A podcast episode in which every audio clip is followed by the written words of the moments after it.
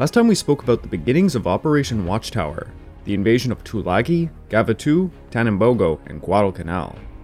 Major General Vandegrift sent Brigadier General Rupertus with the first raiders to smash Tulagi, Gavutu, and Tanambogo as he himself led the men of the 1st Marines to take Lunga Points airfield on Guadalcanal. Guadalcanal would prove to be less eventful in the beginning compared to that of Tulagi, Gavutu, and Tanambogo. The men under Rupertus would fight bitterly to seize the three islands and paid dearly in casualties. It was all to just be an appetizer for what would become the norm of island hopping warfare for the rest of the war. Now, while the Americans took the Japanese by complete surprise with the commencement of Operation Watchtower, the IJN would quickly make plans for a grand retaliation to knock the Americans out of the Solomons. Midway may have hurt them, but the IJN were still ready for a good fight. This episode is the Battle of Savo Island.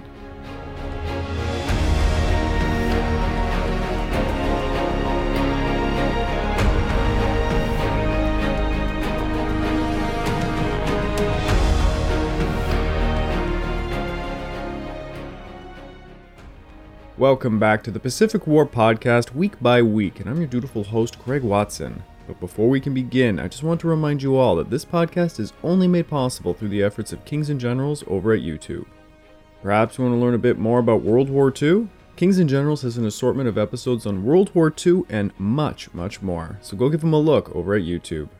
So please, subscribe to Kings and Generals over at YouTube and continue to help us produce this content by checking out www.patreon.com slash kingsandgenerals. And hey, if you're still hungry for some more content, why don't you check out our sister podcast over at The Age of Conquest, where you can listen to The Fall and Rise of China, narrated by me.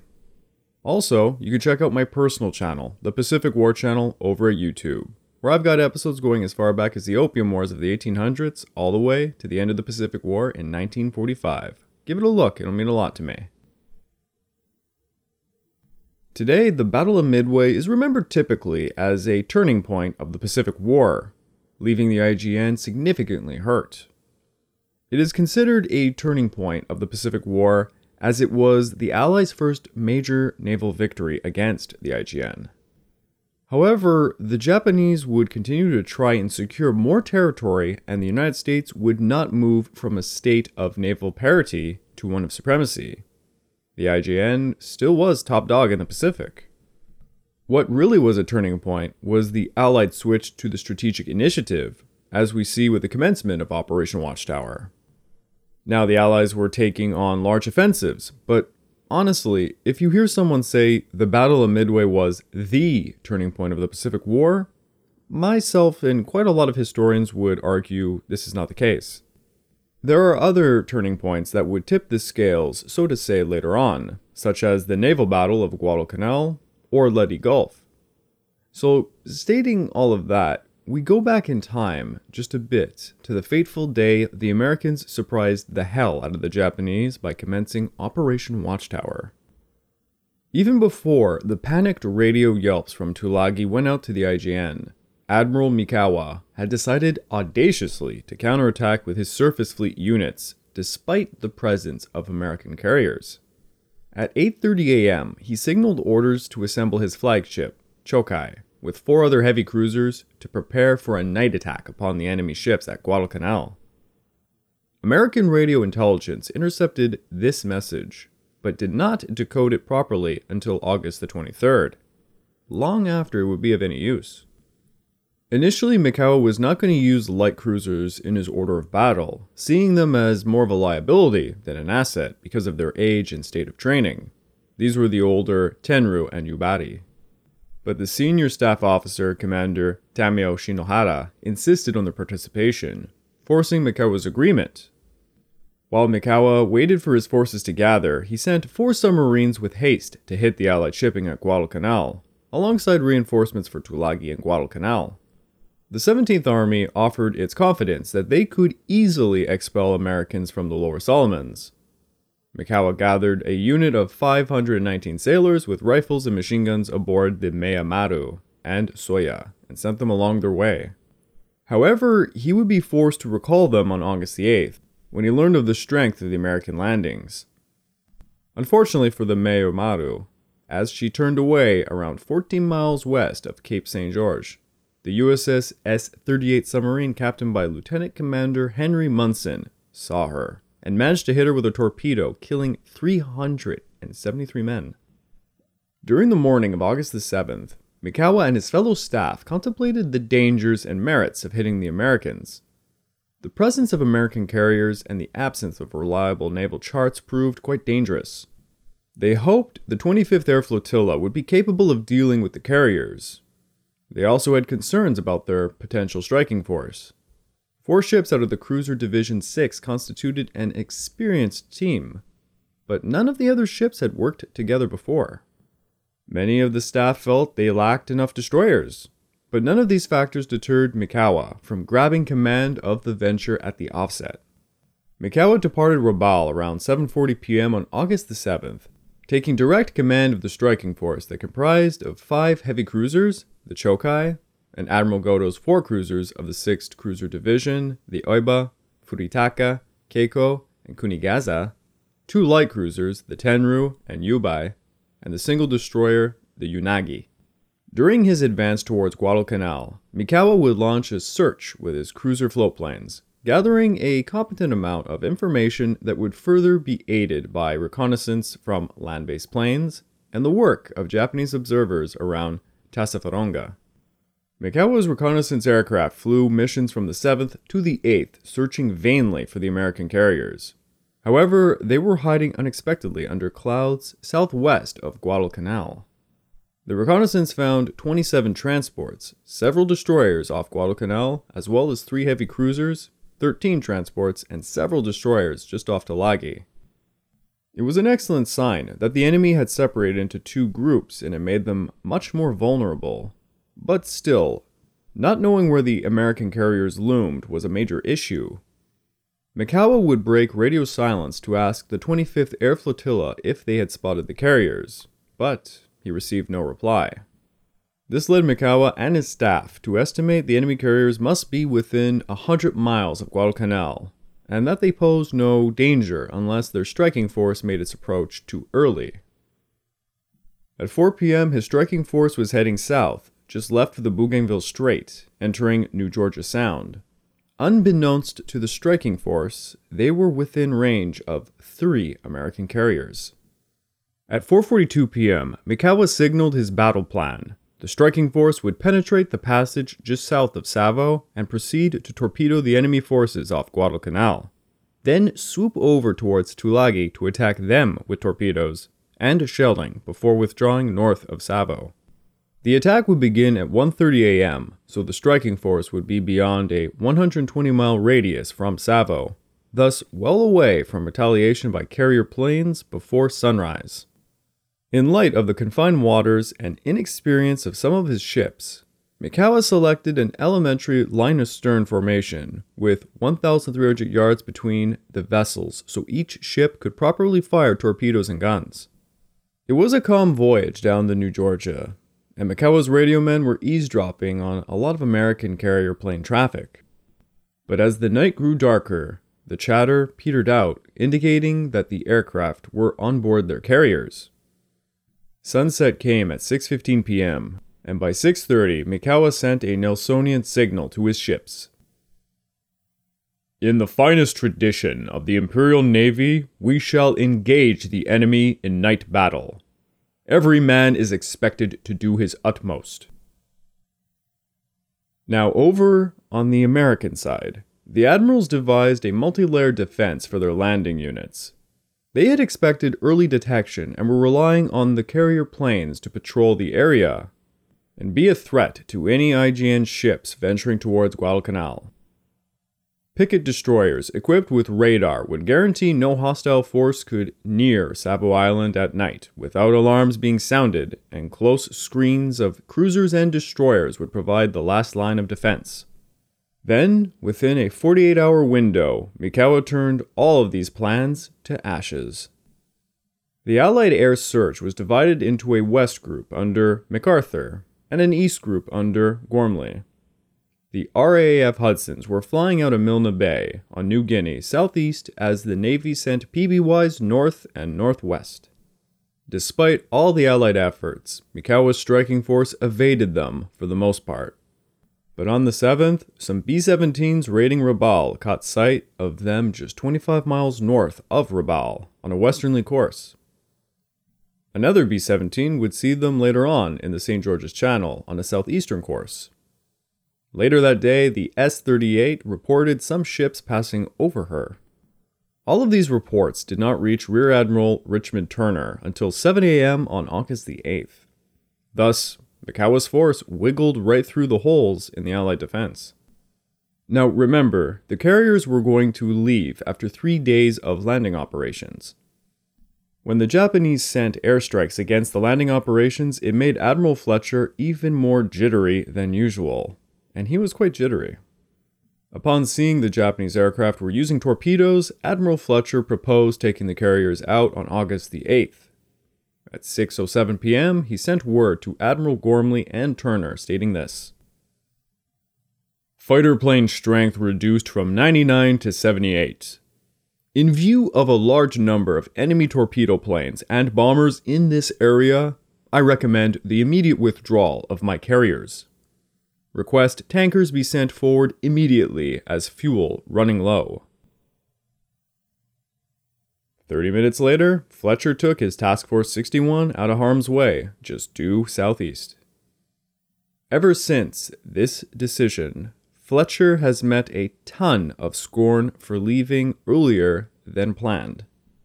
Unfortunately, as far as Ghormley was concerned, the retirement of the carriers was due to fuel shortage, as the message gave an impression of.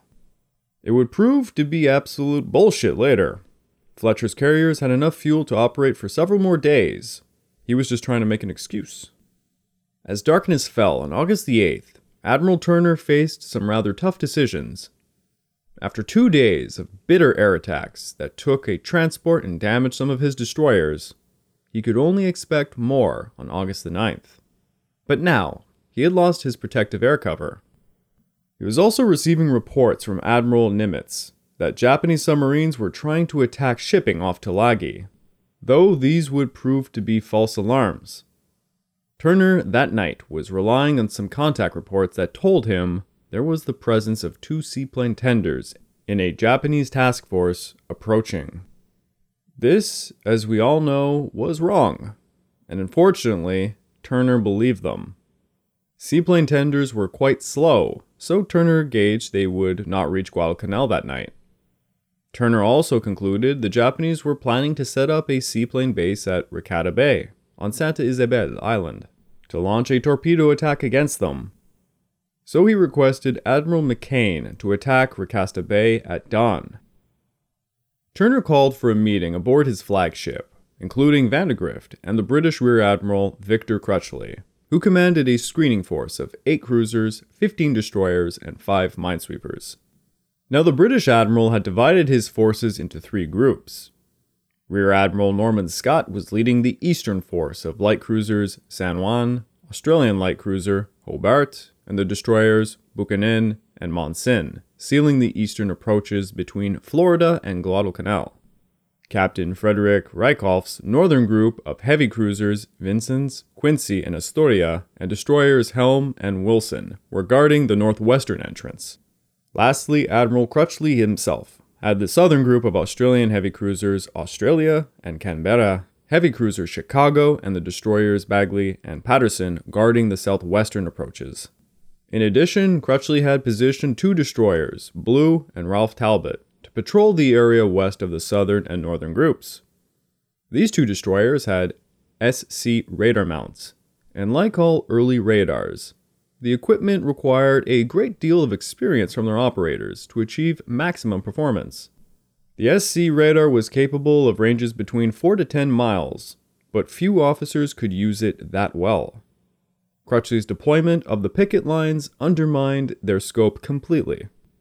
When Turner heard of all of Crutchley's formation plans, well, he approved of it because he himself was not very familiar with how radar technology worked.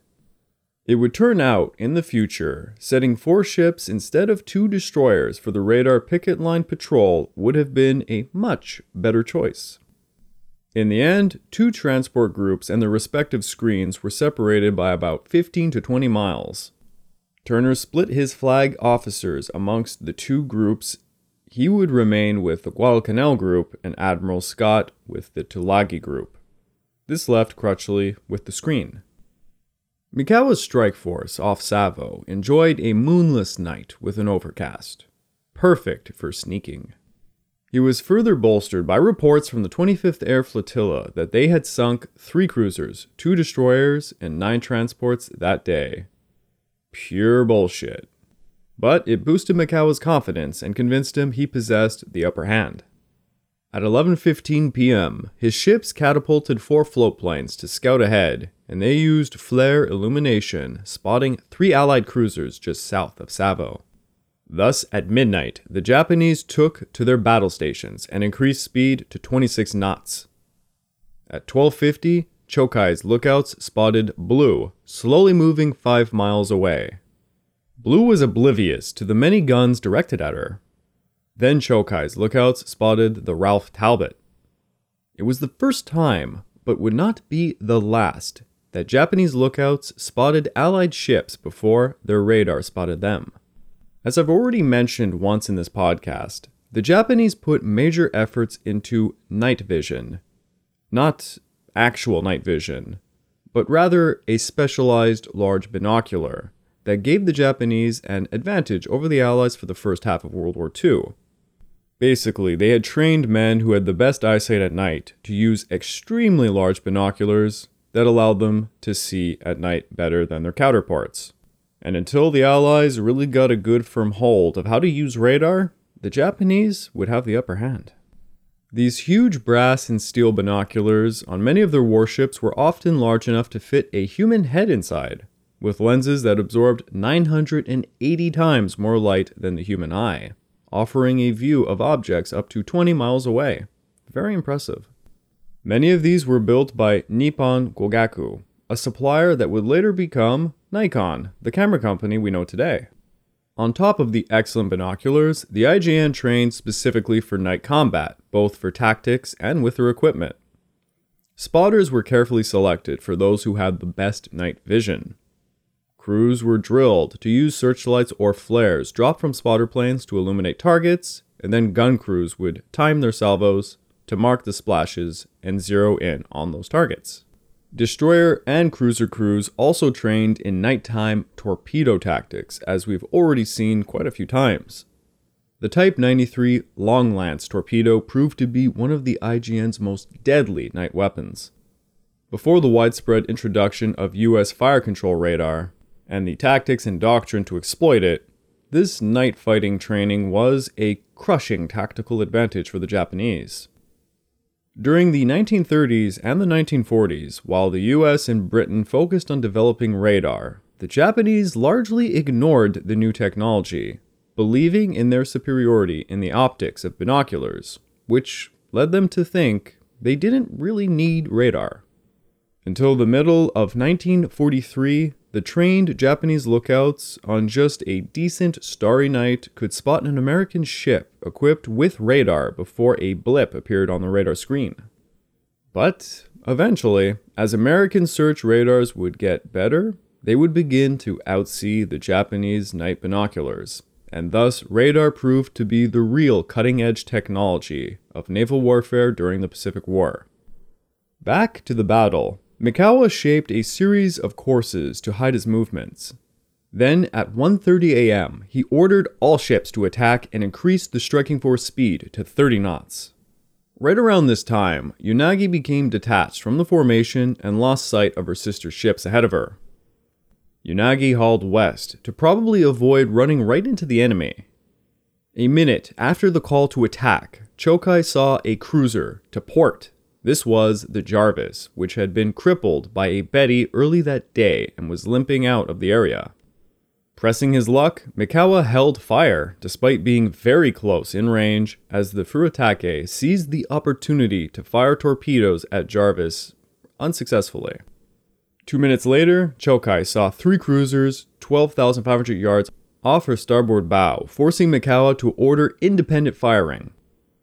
Chokai's commander, Captain Hayakawa, cried out to fire torpedoes to starboard. Four long lance fish fired out as Chokai's lookouts reported seeing the flagship Vincennes to the northeast.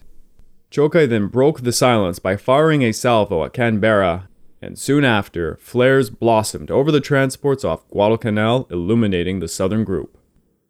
Aboard the Allied screening ships were some very exhausted sailors. Ralph Talbot was the first to see a float plane low over Savo, heading east towards Tulagi, as she broadcasted Warning!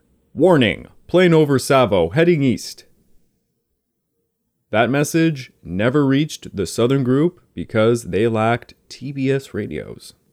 At 1:43 a.m., a lookout in Canberra's crow nest faintly made out a ship just 4,500 yards away. It was most likely the Chokai. Then, 30 seconds later, the lookout spotted torpedo tracks as two ships suddenly materialized on her port bow, just a few thousand yards away. Flares illuminated Canberra as Chokai began shelling her, and the Furutaka quickly followed suit with guns and torpedoes. A minute after, Aoba added her guns and fired three torpedoes at Canberra. Then Keiko joined in firing on Canberra and the Chicago. Within four minutes, Canberra sustained 24 hits from five enemy ships. Her boiler rooms were knocked out, killing all of her power for armaments, pumps, and firefighting equipment. Shells smashed her 4 inch gun deck and sliced open her deck crews before they had a chance to fire back. Her torpedo crews fared a little better as shells hit her hull, quickly listing her to 30 degrees. By 1:50 a.m., Canberra was coasting to a halt with a bonfire atop of her. The Chicago watched in horror as Canberra was battered and torpedoes were chasing Jarvis. Chicago turned hard to starboard, seeing torpedoes coming her way, but at 1:47 a.m., a torpedo from Keiko smashed right into Chicago's starboard bow, then a second thudded against her, but failed to explode. Yes, that sometimes happened to the Japanese as well. Even the long lance torpedo could have duds. Despite the numerous flashes of enemy guns, the Chicago crews could not fix their sights on any particular target. A pair of star shells remedied this problem just before a shell pierced her main mast and exploded her forward funnel, wounding 13 men and killing 2. By 1:49 a.m., Chicago observed Patterson locked in action with enemy ships and joined her with her 5-inch guns, landing a hit on the Tenryu, killing 23 and wounding 21. Chicago then swept her two searchlights, revealing only empty sea. Captain Bode kept Chicago standing to the west as the battle edged south of Savo. To make matters worse, he did not even report his encounter. At 149, Destroyer Bagley saw the enemy and fired four torpedoes, missing with all of them. Meanwhile, Patterson of the Southern Group sighted an enemy ship at 146, most likely the Furutaka, and sounded general quarters. She also tried to signal Canberra and Chicago by blinker light, stating, Warning! Warning! Strange ships entering harbor. As Commander Walker was about to yell and order the crew of Patterson to fire torpedoes, his voice was washed over by Patterson's guns going off. Patterson had begun a duel with the Tenryu and Yubari, using her searchlight to illuminate her enemy and zigzagging to avoid the enemy salvos. At 1:48 a.m., an enemy shell knocked out two of her 5-inch guns, starting a fire and killing 10 men. The Japanese thought she was sunk, but Walker's crews managed to put out the blaze and a minute later was hurling 5 inch defiance at the two enemy ships. While the duel went on, Patterson's gun crews noticed enemy cruisers heading east and they took a shot at one of them, the Kinugaza, at 156. Mikawa had demolished the southern group in roughly seven minutes and saw the northern group when his formation unintentionally split in two. Following Chokai was Aoba, Keiko, and the Kinugaza, heading east. Chokai fired four torpedoes towards Vincennes at just 12,000 yards away before turning to engage the northern group. Meanwhile, Canberra lurched across the original Japanese path, forcing the Furutaka to swerve hard to port. Most likely because of this, the other three Japanese ships followed Furutaka, forming a western group. At 1:55 a.m., they got into formation to fire torpedoes, and Furutaka took the lead by illuminating Quincy with her searchlights and began to open up fire. Three minutes before the chaos had begun, the northern group led by Vincennes had been performing a box patrol. The three cruisers' captains had been fast asleep when at 1:44 a.m. the crews began to literally feel underwater explosions. It was the Japanese torpedoes going off, but the crews shrugged it off as anti-submarine actions by the southern group. A minute later, they saw flares and heard gunfire to the south. Slowly they began to stir the crews. Captain Riefkohl of Vincennes got to the bridge, from the bridge, no one could see the Canberra or Chicago being battered, but they could see the gun flashes. Riefkohl rightly guessed the enemy to be a smaller force of ships using 5.5 inch guns. He was receiving no contact reports from the southern group, so he appraised the situation as a Japanese light unit in battle with the southern group. He also reasoned this might be a decoy to lure him away from the northern passage, so Riefkohl decided to increase speed to 15 knots but to allow the situation to develop further. It was around 1:50 a.m. when suddenly searchlights from the southeast illuminated his three cruisers of Astoria, Quincy, and Vincennes. He assumed it was the southern group, and he began to send radio signals asking them to stop illuminating him. Then, shells began to fall all around his ships, Chokai's lights were latched onto Astoria, and Admiral Mikawa noted with pleasure that her guns were well trained upon her as he ordered, commence firing. Just before 1:51 a.m., the Japanese flagship tossed her first salvo at Astoria, while Keiko rapidly fired upon Vincennes. Aoba was the third to open fire and managed to hit Quincy with her first three rounds. Keiko gunner crews could see fires gnawing aboard the Vincennes. But after 1:55 a.m., Mikawa's once neat formation began to disintegrate. Chokai went 28 degrees and Admiral Goto aboard Aoba ignored the course change by the flagship, keeping himself on a northerly course. Chokai thus began to fall off to her starboard hand and steamed into some trouble. In the rear of the American formation, the Astoria had first assumed the enemy were friendly ships, accidentally firing upon them, and for four precious minutes withheld her own salvos. Then the crew realized the enemy, friend or not, was not going to stop firing upon them, so she began to unleash her salvos. This squandering earned Astoria a shell from Chokai that began a fire in her hangar and her boat deck, making her even more illuminated. Chokai began scoring multiple hits. Then at 2 a.m., Astoria began to take concentrated fire from all the Japanese ships. A cascade of hits severed her communications, fire room, disabled her guns, and ignited large parts of her midsection.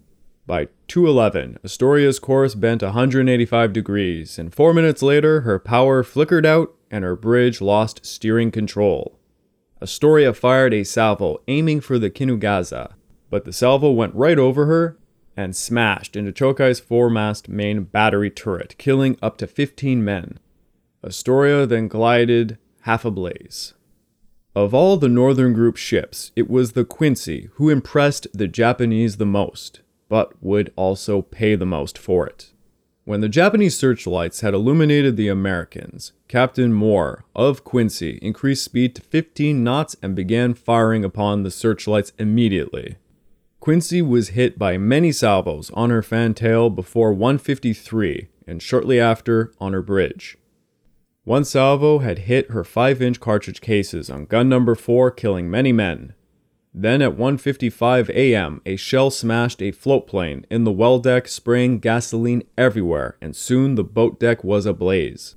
Furutaka and the Tenryu began to crossfire Quincy at 2 a.m. Captain Moore realized he was being overtaken on both sides by columns of Japanese ships, and in order to avoid a collision with the Vincennes, he gallantly took Quincy out of the American column, heading straight into the Eastern group. He shouted to his crew, We are going down between them! Give them hell! To the Japanese, Quincy was ablaze, lurching out of formation as if to ram one of them and firing her forward guns. The Japanese admired her spirit as they concentrated fire upon her. At 2:04 a.m., two torpedoes slammed into Quincy from the Tenryu. It slashed open her port side. Quincy staggered forward, firing a salvo at Keiko, but overshot it, and that salvo smashed into Chokai, killing and wounding 36 men, and turning the flagship's chart room to embers. Quincy took another hit to her bridge at 2:10 a.m., mortally wounding Captain Moore and killing most of his staff. One by one, the guns began to silence on Quincy, and by 2:16 a.m., she was hit by a torpedo from the Aoba, striking her starboard side.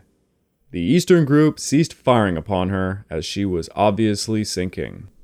Aboard Quincy, Lieutenant Commander John D. Andrew went down to the bridge to assess the situation, and this is what he reported. When I reached the bridge level, I found it in shambles of dead bodies with only three or four people still standing. In the pilot house itself, the only person standing was the signalman at the wheel who was vainly endeavoring to check the ship's swing to starboard to bring her to port. On questioning him, I found out that the captain, who at the time was laying near the wheel, had instructed him to beach the ship and he was trying to head for Savo Island, distant some four miles on the port quarter. I stepped to the port side of the pilot house and I looked out to find the island and noted that the ship was heeling rapidly to port, sinking by the bow. At that instant, the captain straightened up and fell back, apparently dead, without having uttered a sound other than a moan. The survivors of the Quincy began to run for the lifeboats, and by 2:38 a.m., Quincy began to sink into the waters, giving them a new name, Iron Bottom Sound. Vincennes suffered many hits at the offset of the battle and saw the Japanese Eastern Group trying to cross their T, so Riefkohl ordered and increased his speed to 20 knots. Vincennes's gunners made a hit on Kinugasa's steering gear, with their second salvo causing the cruiser to begin wobbling. As Riefkohl was about to order the ship to make for 25 knots at 1:55 a.m., Chokai landed a torpedo hit on her port side. Furutaka and the Tenryu concentrated fire upon her at 2 a.m., and then three minutes later, the Vincennes was hit by another torpedo from the Yubari, hitting her number one fire room. A gunnery officer, Lieutenant Commander Robert Adams, informed Riefkohl they had lost all guns, so the captain tried to conceal his ship with smoke but no surviving engineers were in position to carry out the order. Riefkohl still held hope it was not the enemy, but friendlies firing upon them, so he ordered a new set of colors hoisted. Oddly enough, this was met by 7 minutes of respite. But then at 2:13 a.m., Chokai's searchlights illuminated Vincennes and after 3 minutes, salvos pummeled her. By 2:30 a.m., Riefkohl ordered abandoned ship and the Vincennes went hissing over to her grave by 2:58 a.m. The destroyer Wilson saw the action of battle and began to open fire on Kako's searchlight before shifting her fire upon the Aoba and the Chokai. Her gunfire provoked counterfire from the Chokai and the Tenryu, but she would only suffer minor scratches and some shrapnel.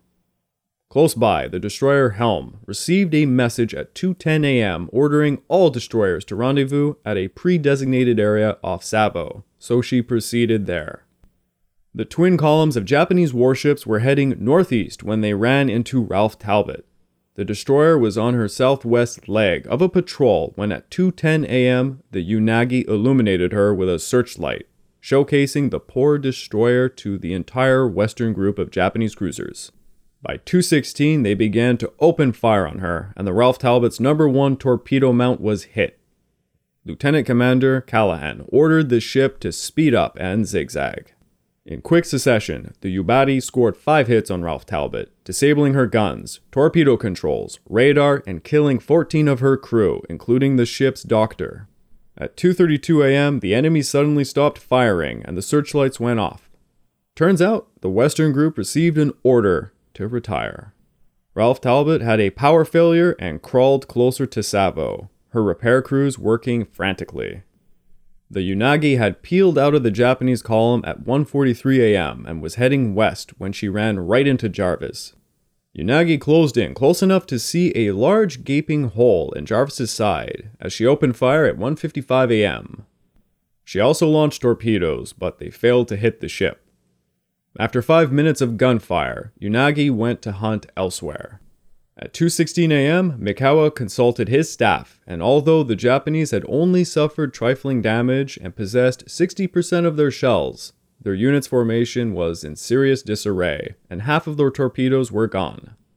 Mikawa and his staff estimated it would take two hours to reassemble and head over to hit the American transports, leaving just one hour left until daylight. They assumed the American carriers would be hastening northeast to smash them. If they left immediately, they could still anticipate an air attack, but would find the striking force already 120 miles up in the New Georgia Sound and at that distance, they might manage to tug the American carriers within range of Rabaul's torpedo planes. They were also confident they had won a great victory, and the IJA had already assured them that they would clean the stranded American Marines off Guadalcanal. So at 2:20 a.m., Mikawa ordered a retirement. Mikawa felt confident about their success, but many of his fellow captains did not. During the swing around the northern group, Captain Sawa emptied Kinugasa of her starboard torpedo tubes at the transports over 13 miles off Tulagi. Zero hits were scored. As Mikawa ordered the withdrawal, Captain Hayakawa of Chokai tried to persuade him to renew an attack to sink those transports. By 3:40 a.m., the striking force had reassembled and their crews had all shifted to anti-aircraft positions. Meanwhile, Commander Ohmae gathered reports of all the ships and concluded that they had sunk five Allied cruisers and four destroyers. As they sailed at 958, Mikawa detached Cruiser Division 6 without escort for Kavieng via the Bougainville Strait, while the other ships were going to make their way to Rabaul. Cruiser Division 6 was triumphantly sailing away on the morning of August the 10th when Lieutenant Commander John Moore's submarine, the S 44, fired four torpedoes just 700 yards away hitting the Kako three times, sinking her within five minutes. Her sister managed to pick up all but 71 of her crew as they made their way to Kavieng at 6:10 p.m. on a sour note. Canberra lay motionless with a sharp list with multiple fires. Destroyer Patterson came to her help, using four hoses and a hand pump to douse her fires. But it was of no use. By 5:15, Commander Walsh ordered abandoned ship. Admiral Turner gave the sad order to Selfridge to scuttle the ship, and in the typical American fashion, four torpedoes were launched at the stationary target and only one hit, as the other three failed to explode. Those damn pesky torpedo problems. Canberra had to be shelled further until 8 a.m. when she finally sank. Astoria looked like she might survive, and her crews wrestled her fires and tried to repair her for hours but secondary explosions began to occur, and eventually she sunk as well. Admiral Fletcher's carriers reversed course to go northwest at 1 a.m. while awaiting Ghormley's verdict on their retirement. The first flash reports of the battle reached the task force by 3 a.m. Shortly after 3:30 a.m., Gormley ratified the withdrawal, and 30 minutes later the task force was heading southeast again. Captain Forrest Sherman of WASP asked Admiral Noyes three times for permission to request permission from Fletcher for the air group who had trained for night operations to dash north with some destroyers to hunt down the enemy. But Noyes refused each time. According to Admiral Fletcher, he did not see a battle report until 6 a.m. Some of his staff implored him to turn back, but he refused them. Admiral Turner had observed the gunfires at around 1:45 a.m whereupon he got the Guadalcanal transports to stop unloading. Without any word from General Vandegrift on the state of the unloading, Turner faced a crucial decision. He was very aware the cargo was far from unloaded. He knew of the surface action that had occurred, but there was an absence of attacks on his cargo ships. He decided to stay another day to unload, showing some real brass balls as he had no air cover. He informed Fletcher of his decision at 6:41 a.m. and added a plea for air support from the carriers. Fletcher never stopped for a moment, and Turner would receive his answer at 2:15 p.m. when he intercepted a message from Fletcher to Ghormley. That message was when Fletcher abdicated the role of Expeditionary Force Command to Turner. Oof. During that morning, Turner gradually became aware of the situation. Canberra and Astoria were sunk, and no one could find Jarvis. Then he had to halt unloading at 8:40 because a report came in that Japanese bombers were sighted heading south. Admiral Yamada, commanding the 25th Air Flotilla, was anticipating contact with the American carriers and he mounted a strike at 7:40 a.m., consisting of 16 Bettys and 15 Zeros. Instead of aiming the strike at the transports, he chose to hunt Jarvis, who was about 130 miles southwest of Savo. In what was to be her last fight, Jarvis clawed down two Japanese planes and damaged another four before she was sunk. On August the 9th, as the day faded, Turner gathered his depleted task force, and by sunset, they withdrew for Noumea. The Marines were now alone. Mikawa won a spectacular but flawed victory at the Battle of Savo. He had sent a ill assorted hogposh group of surface ships against a materially stronger enemy who had potential backing of aircraft. It was a stunningly aggressive and audacious attack that took the enemy by complete surprise. Mikawa believed in the IJN's superiority at night combat, and this paid off. He also really, really got lucky. However, the objective had been to smash the transports, and in this they had failed. And this invoked Admiral Yamamoto's ire. If Mikawa or Yamada's airmen had smashed the transports, it would have ended the campaign in the Solomon Islands right then and there. Many in the IJN, later on in the war, believed the obsession with a decisive naval battle doctrine is what made Mikawa miscalculate the situation and go for a surface fleet battle rather than follow up on the transports. This miscalculation was done by most of the IJN until 1944 when it was too late. The IJN failed to appreciate hitting commercial warships. They were always trying to knock out the enemy warships and thus gain control over areas. The Battle of Savo Island triggered a special investigation by the United States Navy, led by Admiral Arthur Hepburn. He interviewed Turner and Crutchley alongside many other senior officers. Upon returning to the United States, he interviewed Captain Bode of the Chicago and Riefkohl. Shortly after the interviews, Captain Bode killed himself. Hepburn would conclude the defeat at Savo Island was primarily because of the enemy achieving complete surprise. But he added a side note at the end, reading this. As a contributory cause, must be placed upon the withdrawal of the carrier groups on the evening before the battle. This was responsible for Admiral Turner's conference, which in turn was responsible for the absence of the Australians from the action. It was furthermore responsible for the fact that there was no force available to inflict damage on the withdrawing enemy. Later on in life, Admiral Turner had a reflection on the battle and he said this the Navy was still obsessed with a strong feeling of technical and mental superiority over the enemy. In spite of ample evidence as to the enemy capabilities, most of our officers and men despised the enemy and felt themselves sure victors in all encounters under any circumstances. The net result of all of this was a fatal lethargy of mind, which induced a confidence without readiness and a routine acceptance of outworn peacetime standards of conduct. I believe that this psychological factor, as a cause of our defeat, was even more important than the element of surprise. The battle for Savo Island is over, but our friends down under are about to see some intense action back on the Kokoda track. Two weeks ago, we covered the rapid Japanese advance towards Kokoda where they ultimately defeated the Maroubra force, forcing the Allied defenders to retreat back to Deniki. On August the 4th, a new commanding officer arrived at Deniki. Major Alan Cameron, a veteran of the fighting on New Britain following the fall of Rabaul and at Salamaua when the enemy hit there in March.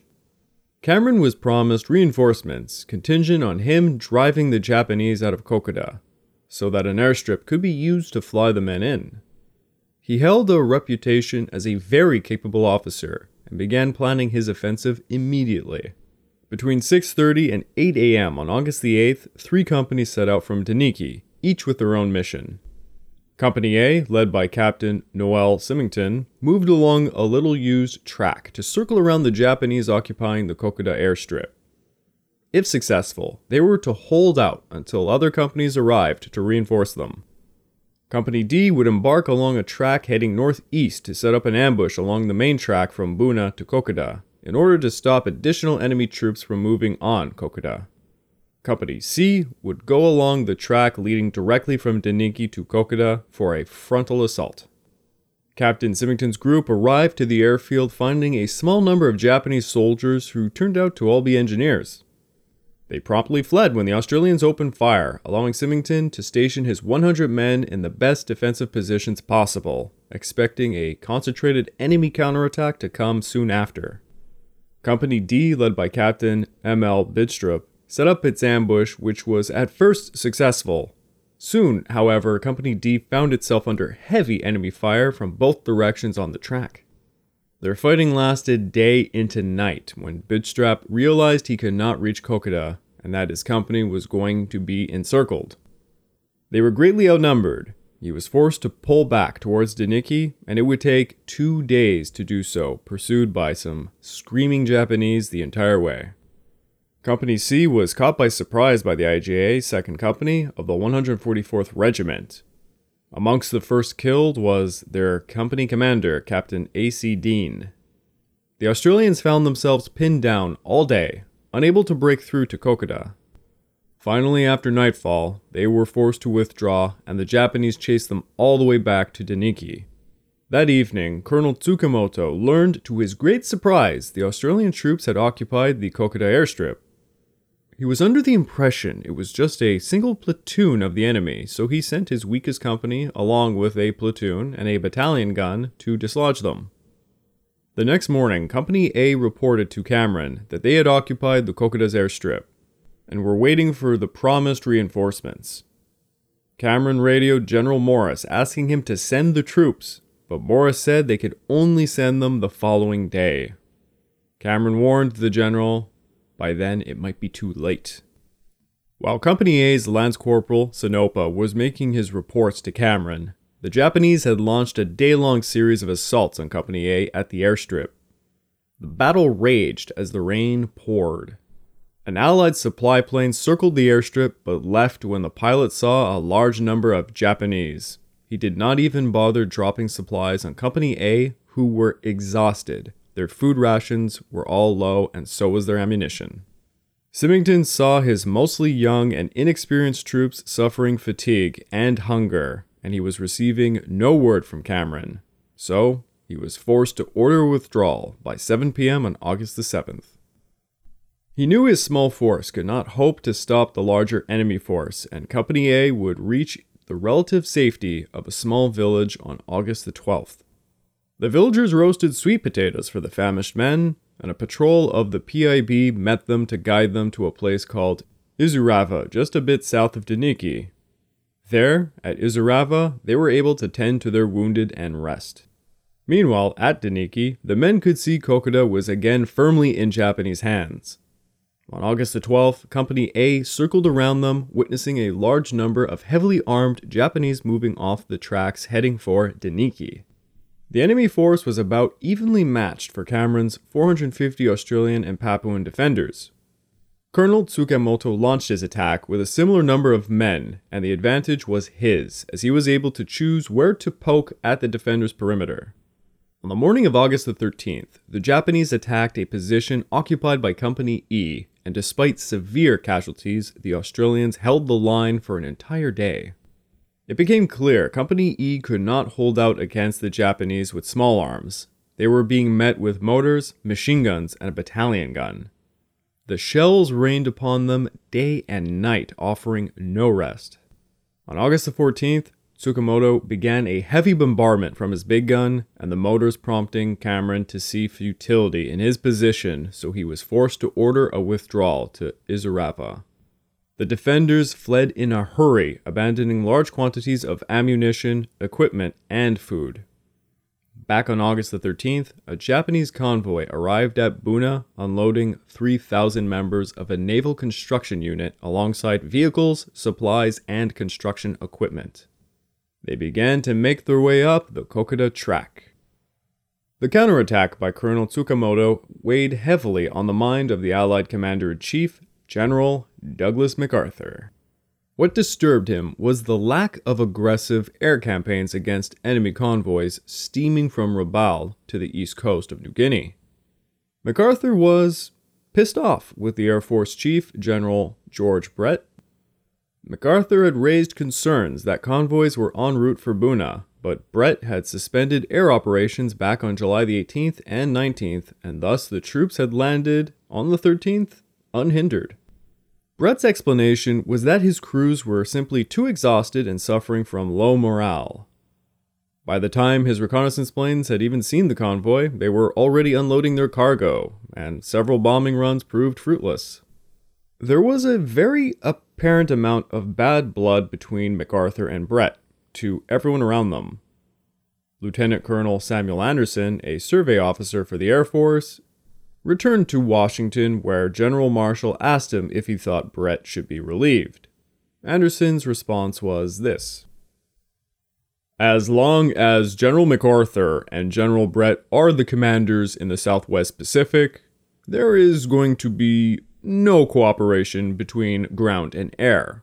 And I don't think you are going to relieve General MacArthur. Washington began to believe Brett was simply not aggressive enough. Marshall and Lieutenant General Henry Hap Arnold offered MacArthur several possible replacements for Brett, and MacArthur made it clear he wanted someone with actual combat experience. Everyone was quite surprised when he gave the unqualified Major General George Kenney the job. Although Kenney had flown 47 missions against the Germans in World War I, shooting down two aircraft, it was MacArthur once upon a time, when he was a chief of staff, who had suppressed Kenney's campaign for an independent air force from the Army. The 53 year old Major General arrived to MacArthur's HQ by July the 30th. The 5 foot 5 man was on the bulky side. He had closely cropped graying hair and blue eyes. His most distinguishing feature was a jagged line across the right side of his chin, the result of an aircraft accident. One journalist, Clare Boothe Luce, described him as a bright, hard, scar faced little bulldog of a man. Kenney spent his first hour with MacArthur hearing the man vent about how much he hated the Air Force in general, but particularly the Southwest Pacific Air Force.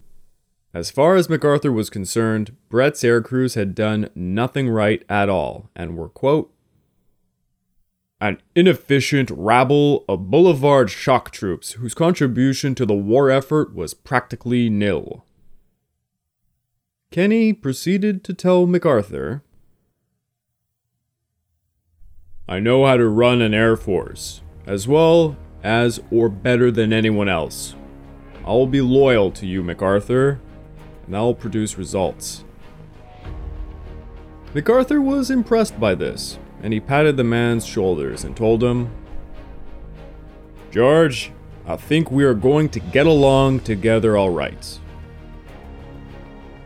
Although Cameron's offensive to retake Kokoda had ended in defeat, he had indeed delayed the Japanese advance on Deniki, and he had surprised the Japanese commanders to such an extent that, coupled with the recent developments in the southern Solomons, the invaders would decide to delay their Port Moresby offensive until the rest of General Horii's South Seas detachment, with the Yazawa detachment attached, could arrive at the battlefront.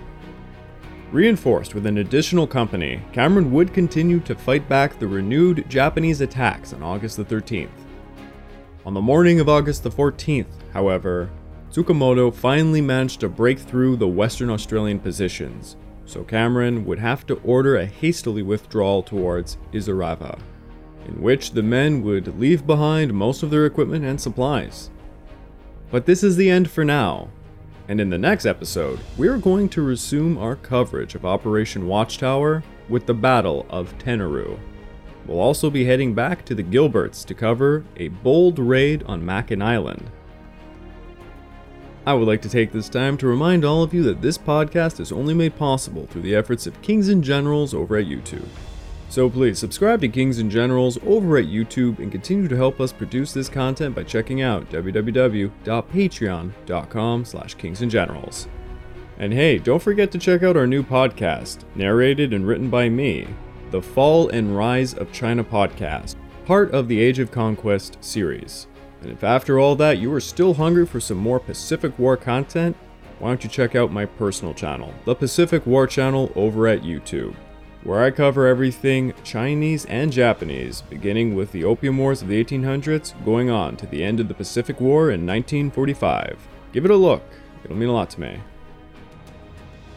The American and British Navy were served a nasty surprise by the audacious Admiral Gunichi Mikawa, who won a great victory over a larger enemy force.